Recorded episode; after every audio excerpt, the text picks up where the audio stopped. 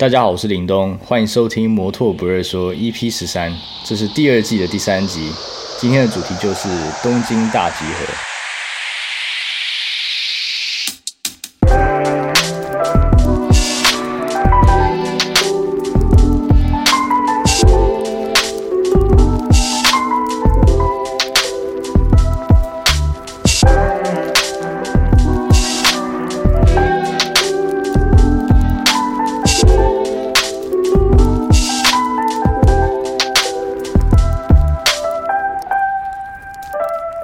开心呢，在长达三个多月没有更新 podcast，然后也非常多朋友就是有问我为什么没有更新这个部分。当然是因为这过程中其实也在想新的题材，然后也想要邀请一些特别的朋友来一起录这个节目。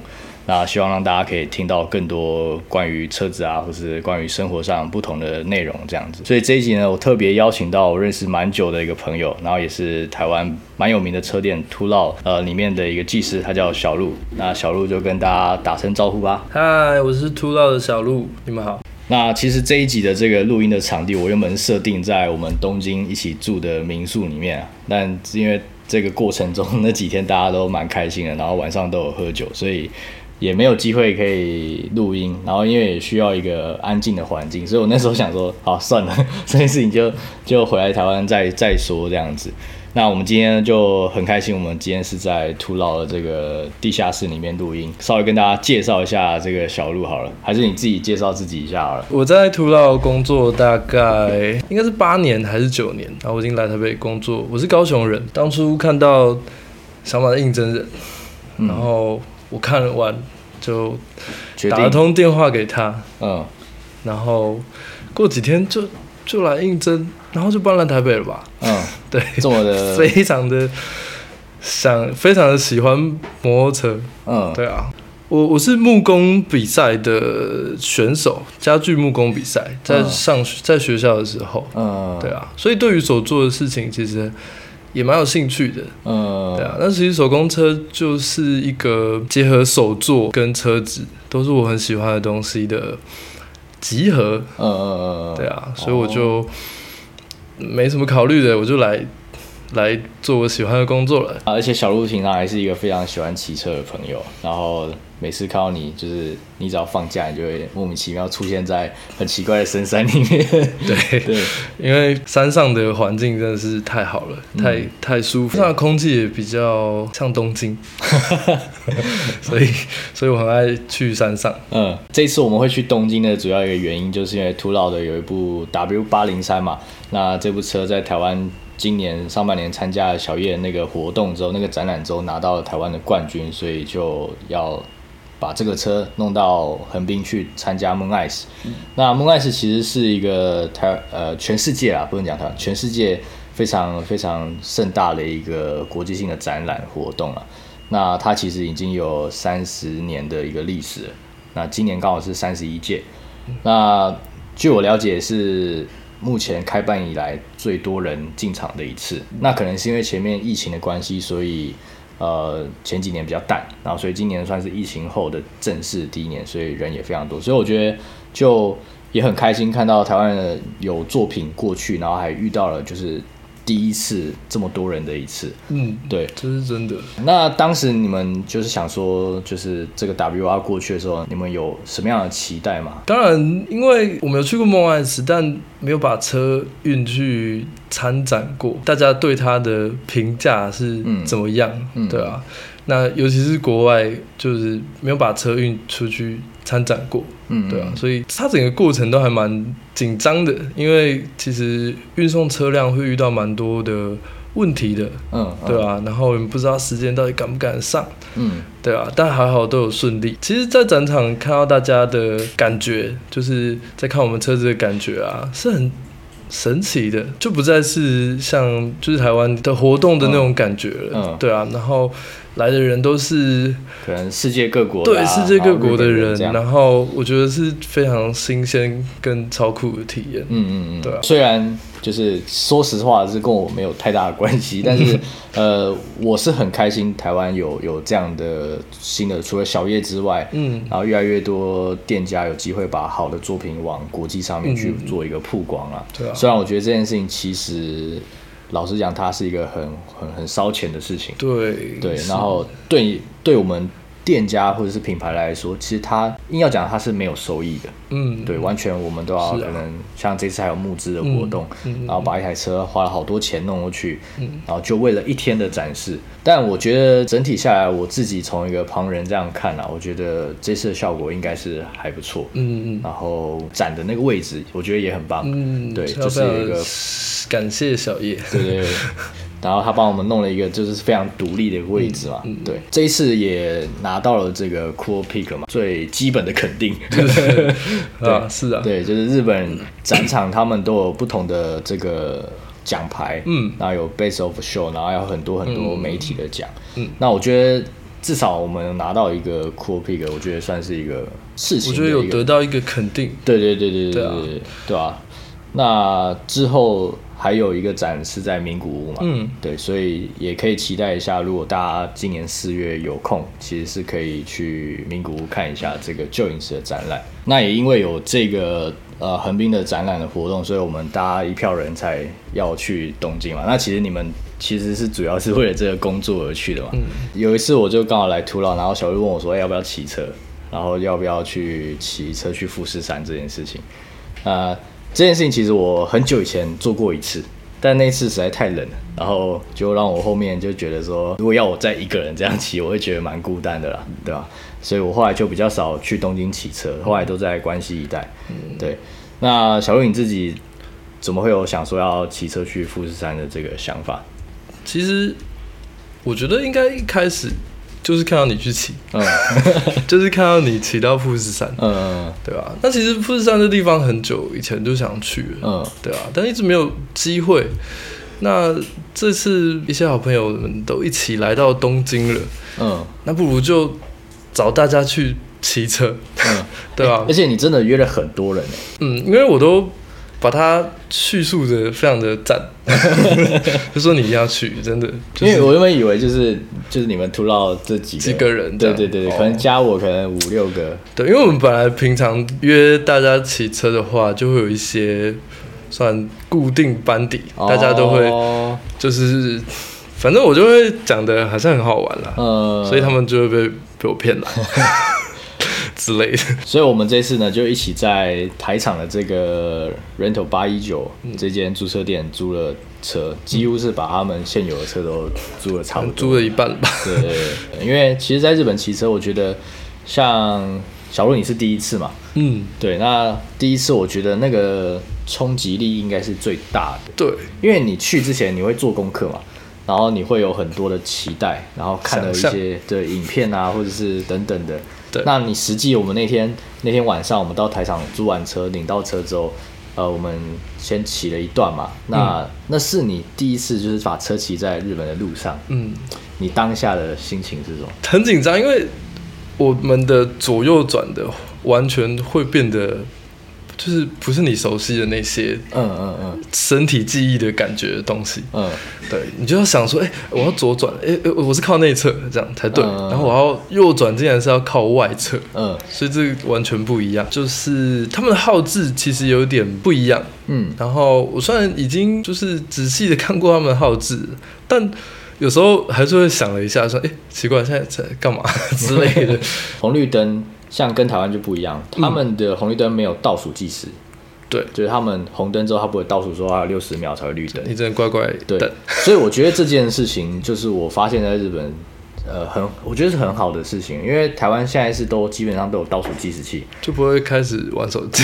对，就是 你不知道你下一秒会不会绿灯嘛，嗯嗯嗯然后你不知道这红绿灯要等多久，那因为这样子，所以大家第一个不会划手机，第二个我觉得。跟台湾很重要的一个习惯就是，大家倒数到五秒的时候，就就开始很像要要要比赛了，要要 冲出去。要冲出去。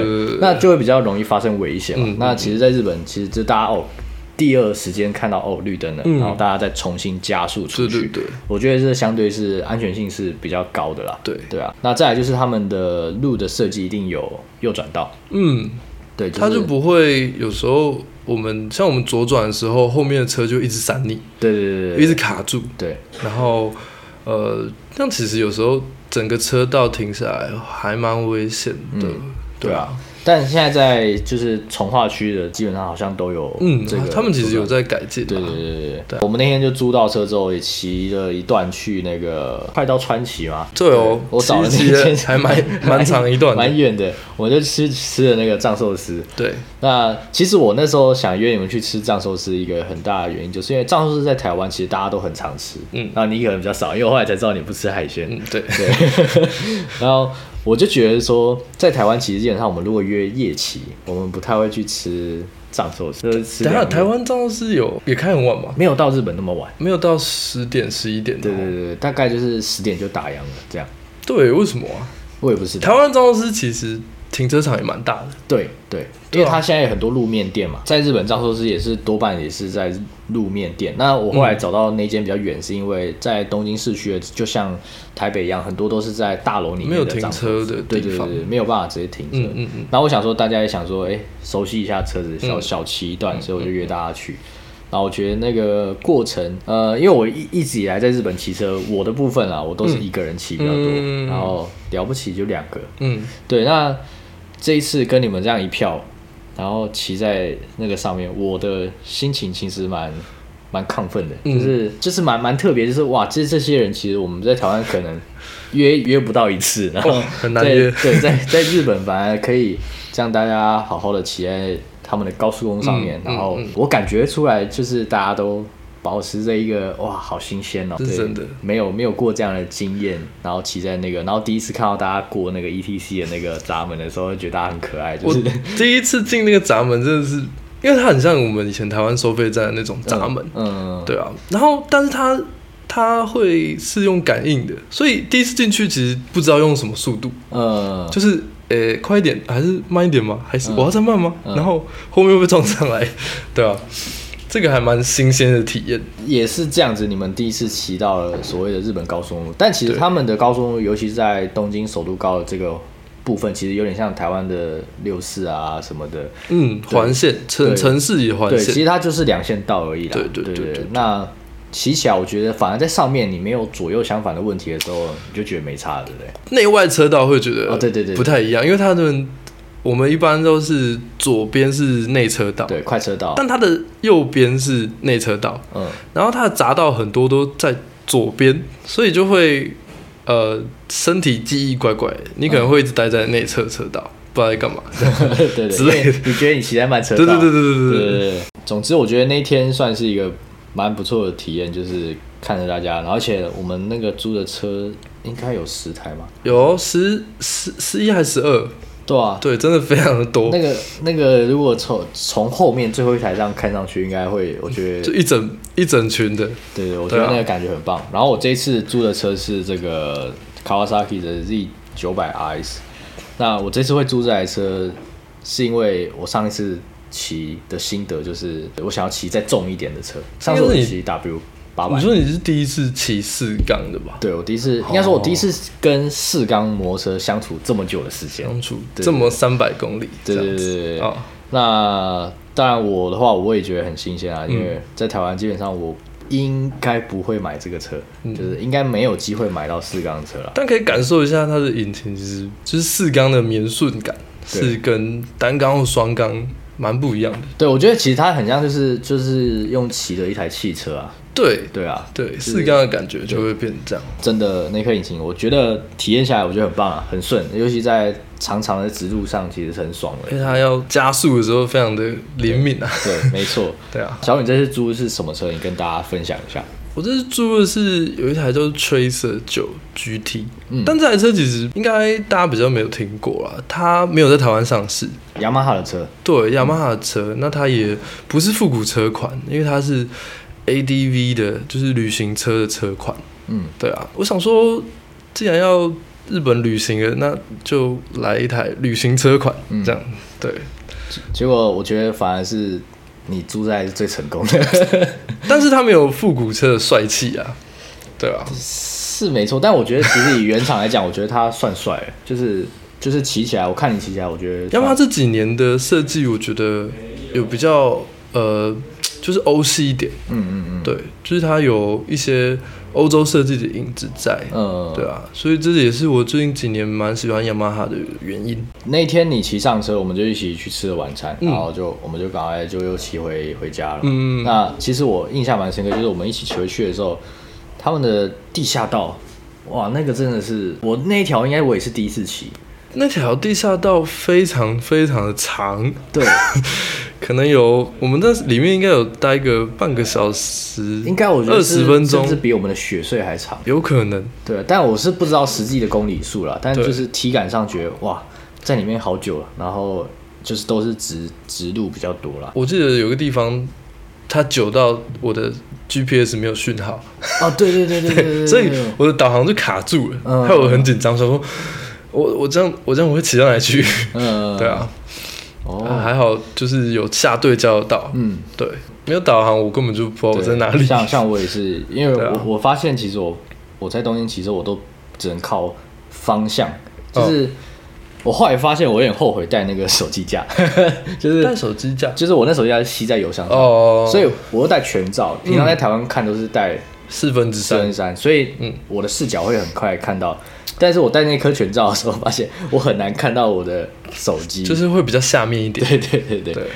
但日本其实没办法，还是推荐大家一定要有手机架。对，没错，因为你只要错过了，基本上就要靠一圈了啦。而且它其实旁边并没有路肩给你停，在首都高里面或者是什么的，你可能一定要找一个交流道才能下去。对对对对，会比较麻烦。因为其实日本的这个路的呃宽度是比较窄的。是哦，就是它每一个车道的宽度是比台湾再窄一点。窄一点，我查过是真的比台湾窄。那一方面，他们这个设计的原因是不让你开快、骑快，就是你的视觉感，你就会觉得很压缩。对对对对哦，在他们的一般路面上的路也是一样，就是设计的会比较窄一点。嗯嗯，所以开车会更有感，你会觉得哇，我跟旁边的车很近。哦，对对对对，懂啊。我们那天就。回去休息了嘛，嗯，然后反正又起了一个很很早的时间，是几点？三点半、四点？大概是呃四点，好像叫大家起床吧。然后弄弄四点半了。对，因为那几天比较尴尬的是，我们前一个礼拜在看天气的时候，发现每一天都是大太阳，但只有我们要骑车的那一天，对对对对对对，忘记讲这个五十趴的降雨几率，天哪！对，所以我就很担心这件事情。那后来其实到最后一天的时候，发现它。还好是可能傍晚的时候，下面有一波封面会来，所以我们要早点出发。嗯，对啊，因为可能下午之后云就会很多，我们就会看不到富士山。嗯嗯嗯，所以就找了大家五点就要出门。嗯，对，上高速公路这样子。结果真的好死不死，我上次的经验已经觉得我好冷了，然后就这一次我们又遇到那个礼拜最冷的一天。对，因为那那一天是连在东京市区里面，你都觉得很冷、很冰。然后我们又要骑去就是郊区的地方，对对对。虽然海拔好像，因为我没有真的上山嘛，所以其实没有太大的落差海拔的部分，但就是骑车那个体感，那一大早真的是哇，好冷，真的。我觉得那个冷就是用。冻来形容，就是很像在一个冷冻库冷冻库里面骑车，然后你如果骑个十分钟二十分钟，我觉得那还 OK。嗯，骑超过一个小时之后，我觉得嗯蛮硬的，而且早上起来那个湿气比较重嘛，对，然后身上的那个衣服外套，其实它湿气上来就会很冷，就会很冷。所以我我那时候很很 respect，我们现在有人 可以穿那么少，还可以同行的朋友，他没有带。呃，他戴四分之三，然后他没有戴护目镜，对，他是戴一个眼镜而已，对对，然后非常没有穿发热衣、发热裤，没有吗？他没有穿，他那时候没有穿。太夸张！他那时候没有穿，他那时候就这样，他骑 C F 二五零最慢的一台，然后跟我们这样尬到终于第一个休息站。哇！然后他那时候才赶快去买哦，对，赶快去休息站里面买。难怪我刚刚快死了。他那时候真的快不行了。好好，我想说，如果你你们前面如果没有要停，他应该就他就死在路上。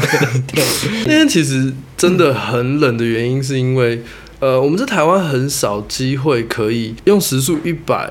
然后骑温度只有两度的地方，嗯，因为就算台湾的冬天寒流来的时候，它其实平面道路应该有十度上下，嗯。顶多八度。我骑过最冷的嗯。西滨，嗯，对啊，所以在两度的时速一百，体感是很恐怖的。对，而且它，呃，它你不管戴什么很厚的手套，它都会，它的那个冷会不停的渗透进去，它就是动啊，对它就是动，对对慢慢解冻你的手的感觉。应该很少的东西挡得住。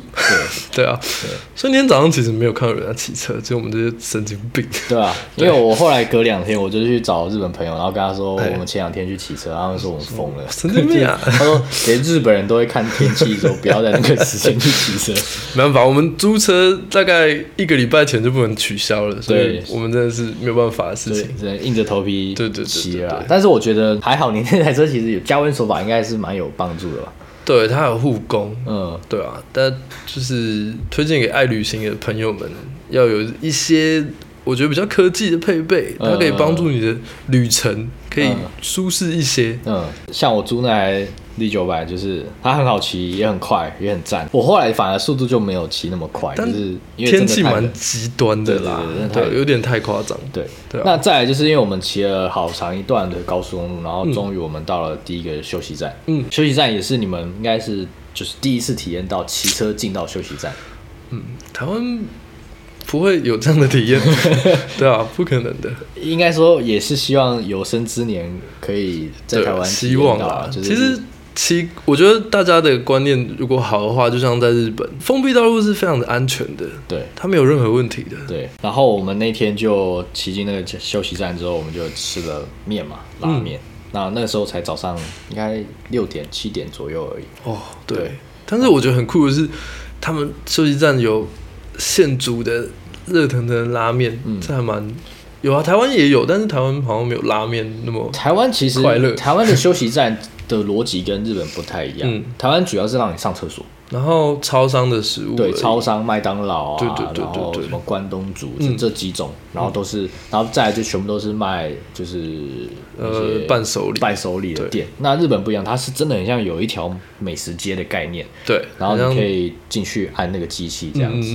对对对，所以我我自己是一个，如果我开车或骑车在日本，我是我很喜欢停在他们的休息站。其实很很完整啦，然后又很舒服。对，对啊。后对于抽烟的人就有专门的吸烟室，嗯。就是日本就是，我觉得他们的民族性就这样啊，就是他们尊重每一个人的呃事情。哦，啊、无论是抽烟还是不抽烟的人，他是会把你分开，嗯。把你们爱抽烟嘛，就把你们关在一起，其实我觉得这样也蛮好，就不会影响到人家。对对对对对对对。吧、那再来就是我我那天骑 Z 九百的时候骑一骑，因为那时候仪表板是在三度四度，然后其实我没有看过你的仪表板的那个东西。我我有拍下来，我有拍下来，到时候我再放进去给大家看。就是仪表板跳出一个 ICE 的 ICE 的这个这个英文单字，对我从来没有看过有任何车有跳出这种东西。对啊，然后就代表这个车，因为它有水温表嘛，嗯然后水温永远只有一格而已。嗯，正常台湾骑可能就三格嘛，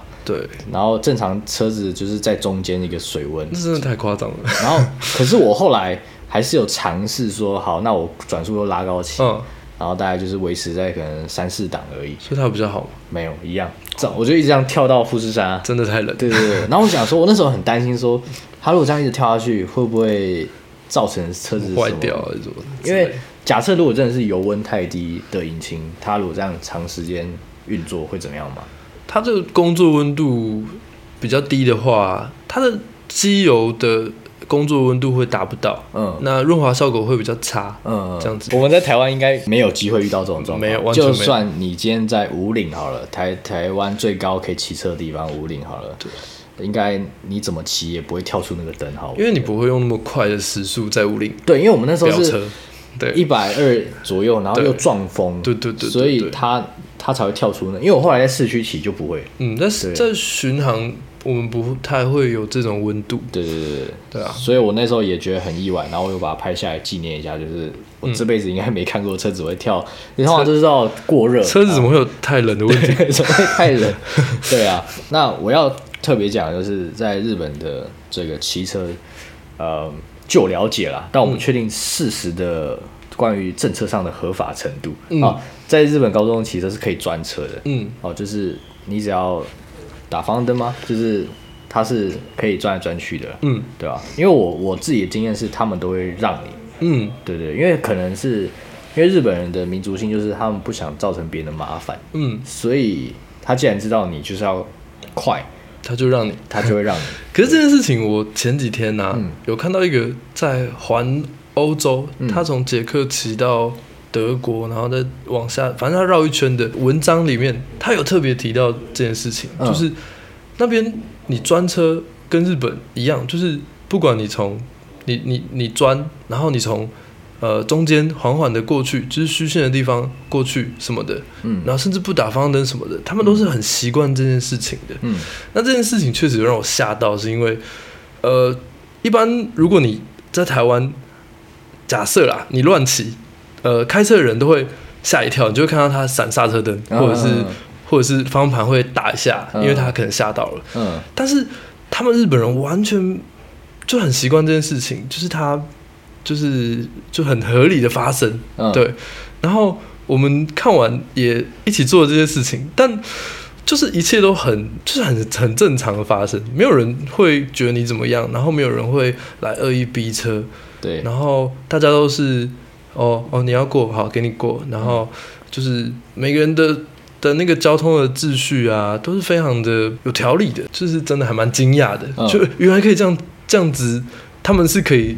呃，很习惯这样子的事情，我们可能在台湾觉得真的是很罪大恶极的事情，嗯，就是你们这些重机在那边乱转之类的的那种事情哦，他们都是因为摩托车，他们就觉得这个是摩托车，它不是归类为哦，你也是汽车，嗯，然后产生对立这样子，对，所以我觉得它是一个大家的认知都是非常好的观念的地方，但这件事情他们是有法源的吗？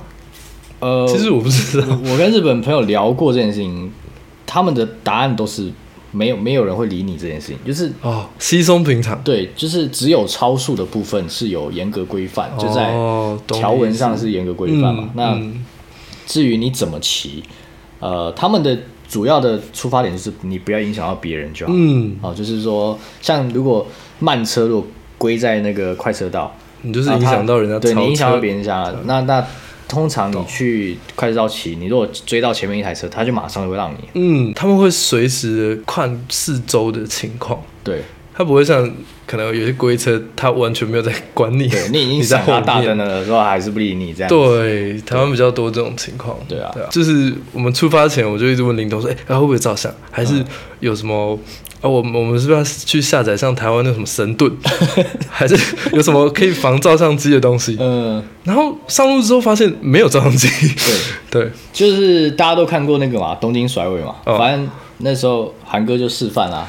嗯，他就讲你你快到一个程度，警察追不到他就是放弃。然后这对，这不行啊。但但 现在跟大家聊就只是一个，对 对对，对，反正基本上可以在里面是可以骑得快，嗯，但你你也要快的安全，然后不要不要乱骑啊，对，所以其实他们很追求一个自律吧，你自己掌握你好你自己，然后你不要影响到人家，你在这个范围里面你有一定程度的自由。因为你骑那个东平高速一直骑一直骑，然后你就会看到整颗富士山在你面前直接跑出来。然后我记得那时候也天亮，然后也算是就是它的蛮清楚的，对，就是看得蛮清楚的。那那个瞬间对你来说应该也蛮震撼的吧？哇，这这这这感受是很难用照片或者是或者是影片去传达吗？因为其实如果你亲眼看到富士山，会觉得它。的震撼力很强，很像你拿一个很长焦段的镜头看那个富士山，非常近。对，你可以很清晰的看到上面的雪的纹路，那些都是照片，我怎么拍都拍不出来的。对，其实我后来回来看照片，我会觉得不行，这个地方就是 真的，你要亲眼去看。对对。然后小雨这次也是第一次去。看富士山吗？无论用什么样的方式，我好像以前上一次回来在飞机上看过了。哦，就是就是我说以人人在日本境内的话，第一次，对。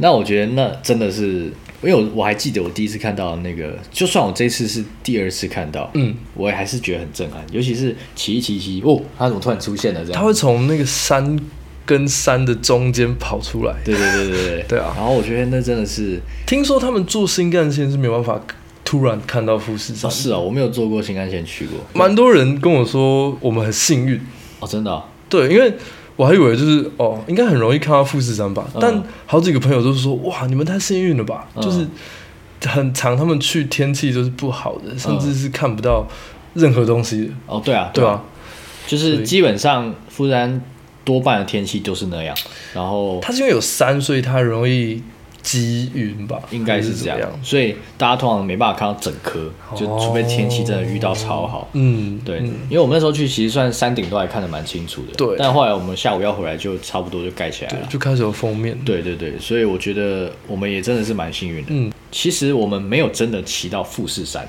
我们是骑到它旁边的湖而已。嗯，因为我们要看得到它，对对对对对因为真的骑到它山下，你其实应该，我在想应该看不到。应该骑跟骑到南投一样的感觉吧，对对对，因为你如果本身在那个山旁边，山对对对山脚下，其实看不到东西。对对对对对，对，那我们就是透过一个它所谓的那那边应该我们停车那地方一方应该是河口湖没错。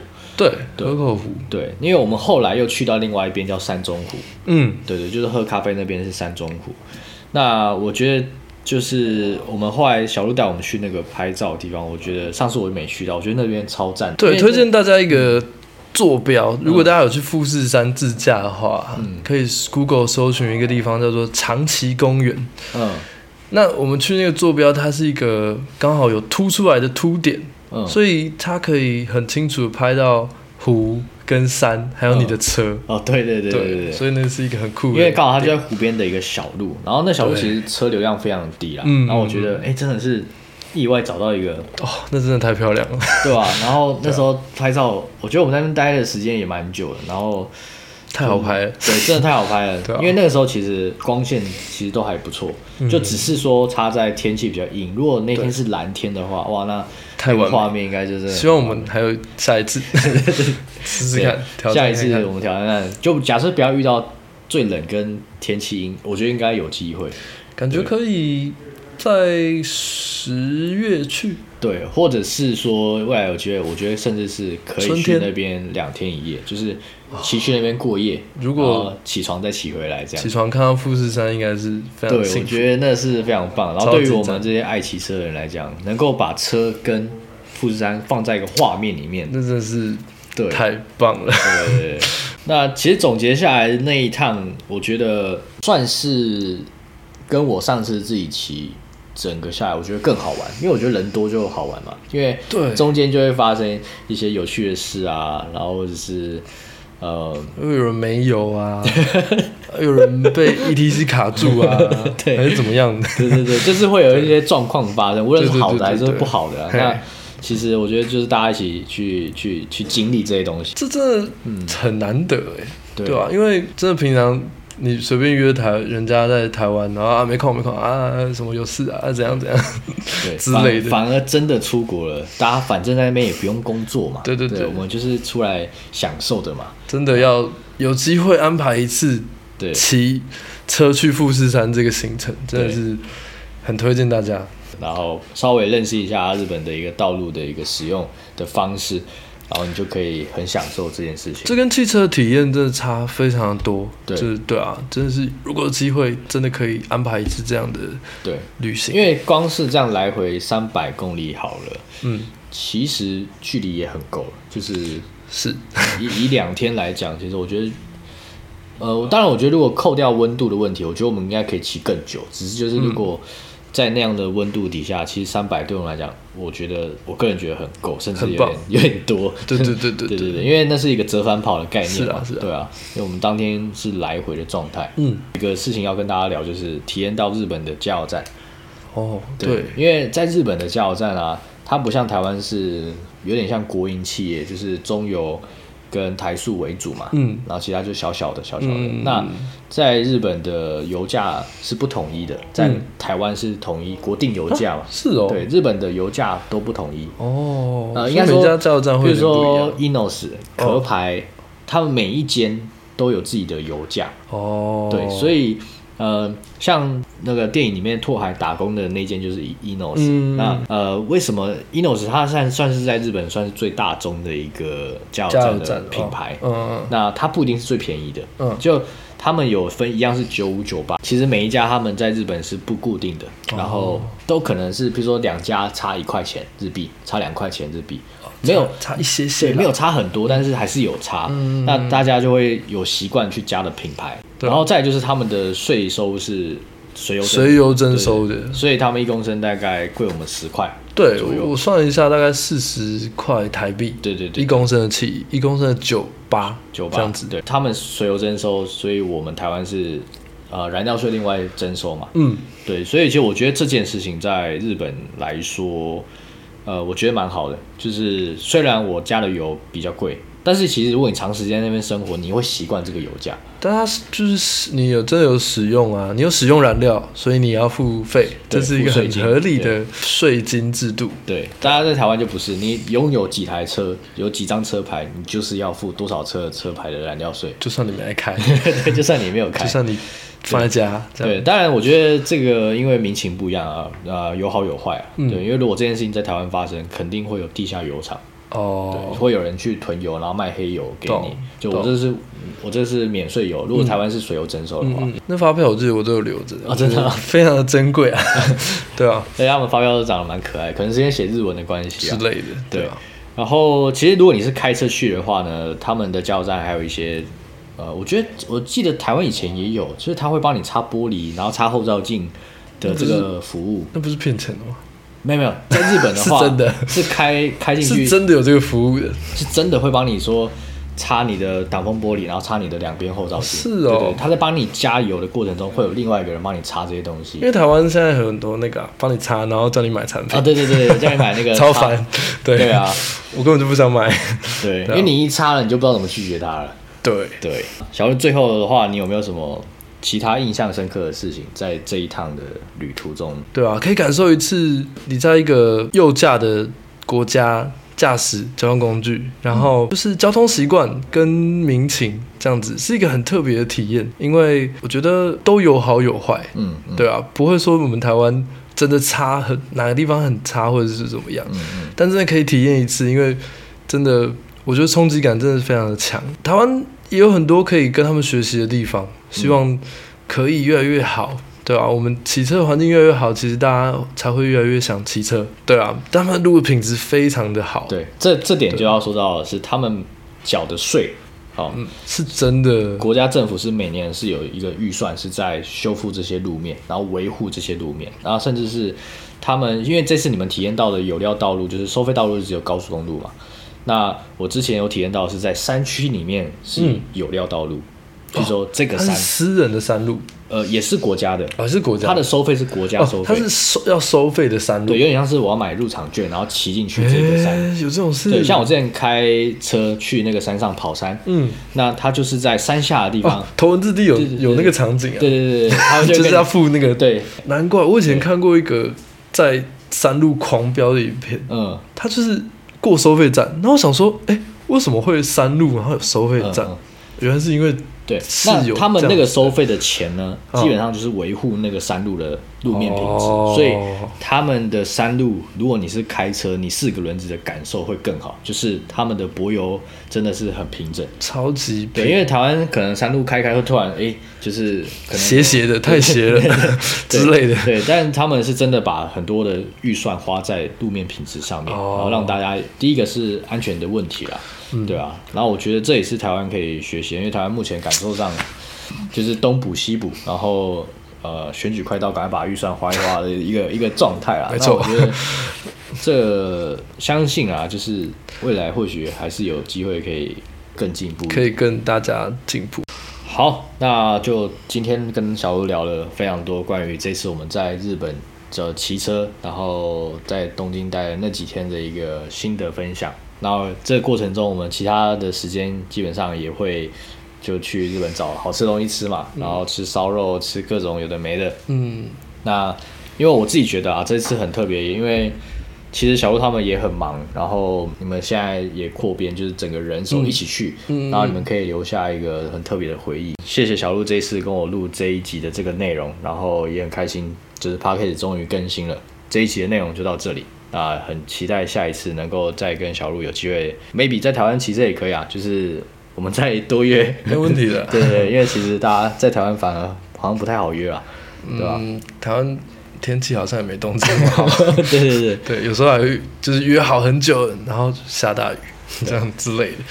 对，好，那或许有机会我们可以再去日本骑一次啊。嗯，对，就跟大家说一声再见啊！我是林东，嗯，我是小鹿，那就摩托不会说下集再见，拜拜。